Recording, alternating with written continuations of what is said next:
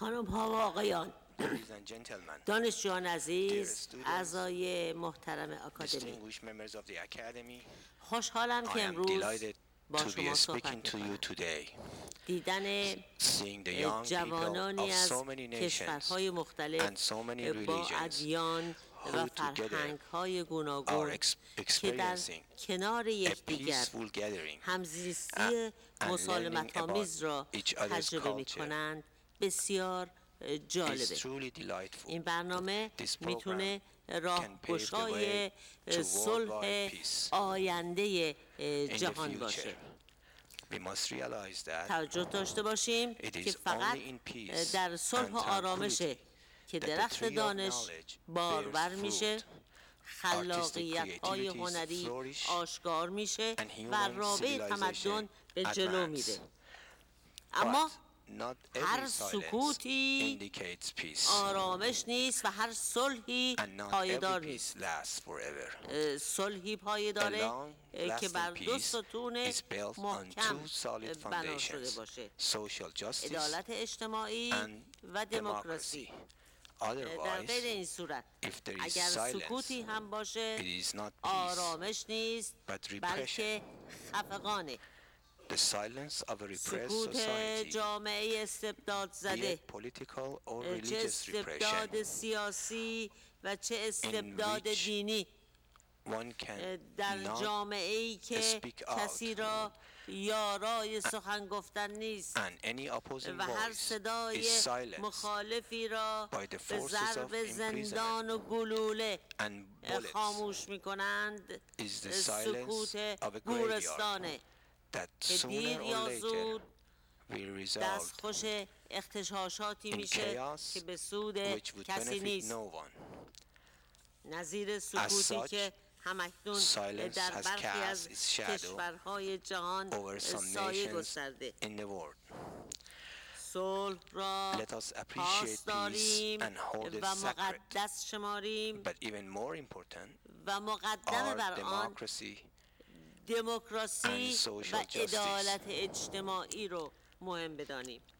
و سوی دیگر صلح دو لایه دارد. درونی و بیرونی. همچون جهانی که روی آن به سر می‌بریم و زندگی می‌کنیم اما از راز و رمز اعماق آن هنوز هم بیتلاییم سلحه without the inner درون peace است که صلح بیرون the را other سبب peace می is شود impossible. اما صلح but درونی the inner آن peace is آرامشی that است tranquility که در سایه obtained under the mantle هدفمند of purposeful زیستن life. به دست می آید افرادی Those که who have هنوز not yet هدفی found برای any goals زندگی for their خود lives نیافتند are wandering souls who do not have any peace anywhere and cannot find their inner self anywhere. Gaining knowledge and science assist us in reaching our goals. Otherwise, obtaining knowledge alone cannot be the objective. And the most fortunate people are those who search for their happiness in the betterment of others. And in this path, they use the benefits of the knowledge they have gained. My dear friends, we live in the globalization era. Different civilization and culture are interrelated. Different cultures have many common features. The common features of different cultures are democracy and human rights. Cultural relativism must not be an excuse for ignoring democracy and human rights. And at, the same time, democracy has a framework within which it must operate. The framework for democracy are the universal principles of human rights. That means the governing power cannot rule in an arbitrary way. It cannot take away the freedom of speech from the opposition. It cannot ignore the rights of the minorities. It cannot oppress women who are half of the society. Let us not forget that many dictators came to power through democratic elections, but because they were not committed to human rights, they took the wrong path. Only with simultaneous democracy and human rights that a society can find peace. D- democracy is not a gift that we can give to a nation. We cannot export democracy through weapons. We cannot give human rights to a nation through cluster bombs. Democracy and human rights develop in any nation only if the people of that nation wish it. If a country claims to be a supporter of a democracy in a country run by a dictatorship, it must first negotiate with that country. And if the negotiations didn't bear any fruit, take the matter to the United Nations in order to force the dictatorial government to respect human rights and democracy.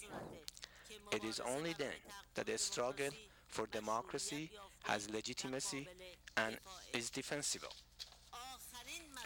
The last thing I want to mention is that we should separate the errors and crimes of people from their nations, civilizations, and religion to which they believe, belong. If an innocent person is killed in the name of Islam, if in the name of Islam they commit terrorism, you must know that they are only abusing Islam. Islam is against bloodshed and violence. Don't attribute what people do to Islam.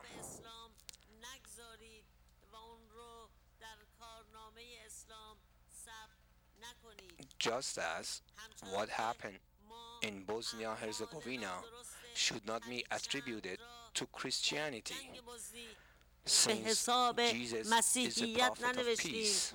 که مسیح پیامبر خدا و منادی صلح است نادیده گرفتن قطنامه های سازمان ملل متحد resolutions از سوی دولت اسرائیل نیز به پای دین یهود نوشته نخواهد شد که موسا برگزیده خدا و منادی حق و عدالت است.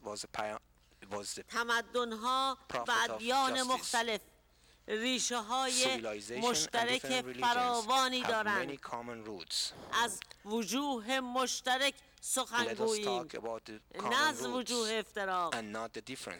جنگ را توجیه نکنیم. از این پدیده شوم کسی سربلند بیرون نخواهد آمد. با آرزوی صلح و آرامش برای شما و همه مردم جهان. متشکرم.